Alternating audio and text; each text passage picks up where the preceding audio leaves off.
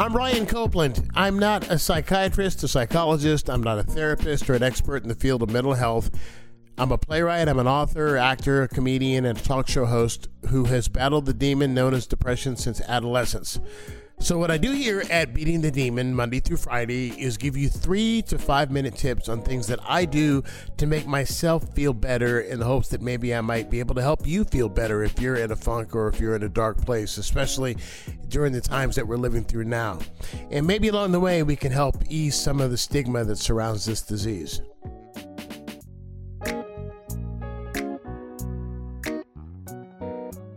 Now, I don't know about you, but I find the more challenged I am, the less depressed I am. The best way to challenge myself is to do something new, to do something that I have never done before because that's where my focus is. Again, going back to something I tell you all the time, your mind can only hold on to one thought at a time. So if there's something that is new that I'm focused on, I'm not focused on um, how badly I feel about myself or the, that feeling of worthlessness, the, the things that the demon whispers in your ear in order to bring you down. Now, I'll give you an example in terms of, terms of doing something new. And that is, I'm absolutely useless when it comes to anything to do with my hands. Anything. I, I call electricians to change light bulbs at my house. I mean, that's how useless I am. So I ordered a desk online. And I decided, you know, no, I'm not gonna, I'm not gonna go to TaskRabbit like I would normally do and find somebody to come and assemble this desk for me. I'm going to assemble this desk myself, even though I don't use tools, even though I have never. When I was a kid, I, I couldn't put together those. Remember those Revell models? of, of, of cars and planes. They had snap togethers. They had those that you use airplane glue for. I couldn't put any of that stuff together and do it right. Uh, but I decided I was going to do this. It took me three days and a lot of mistakes, but I did it. And not only was I not depressed when I did it, I had a great feeling that I'd done something that I'd never done before, and I had a little victory.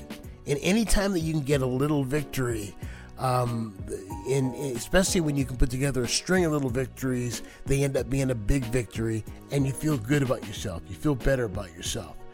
So find something you've always wanted to try. Find something that you've never done before. Find something that's new and do it all this someday stuff that you're going to do, you know, someday I'm going to try this, or someday I'm going to try that, or someday I'm going to learn how to do this. It, guess what? Today is someday. Do it.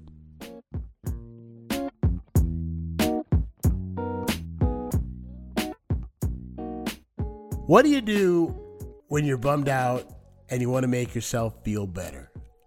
Every day on this podcast, I give you some ideas based on my own experiences and the things that make me feel better. Why don't you share and tell me what makes you feel better? Send your ideas to Brian Copeland Show, B R I A N C O P E L A N D S H O W, at gmail.com.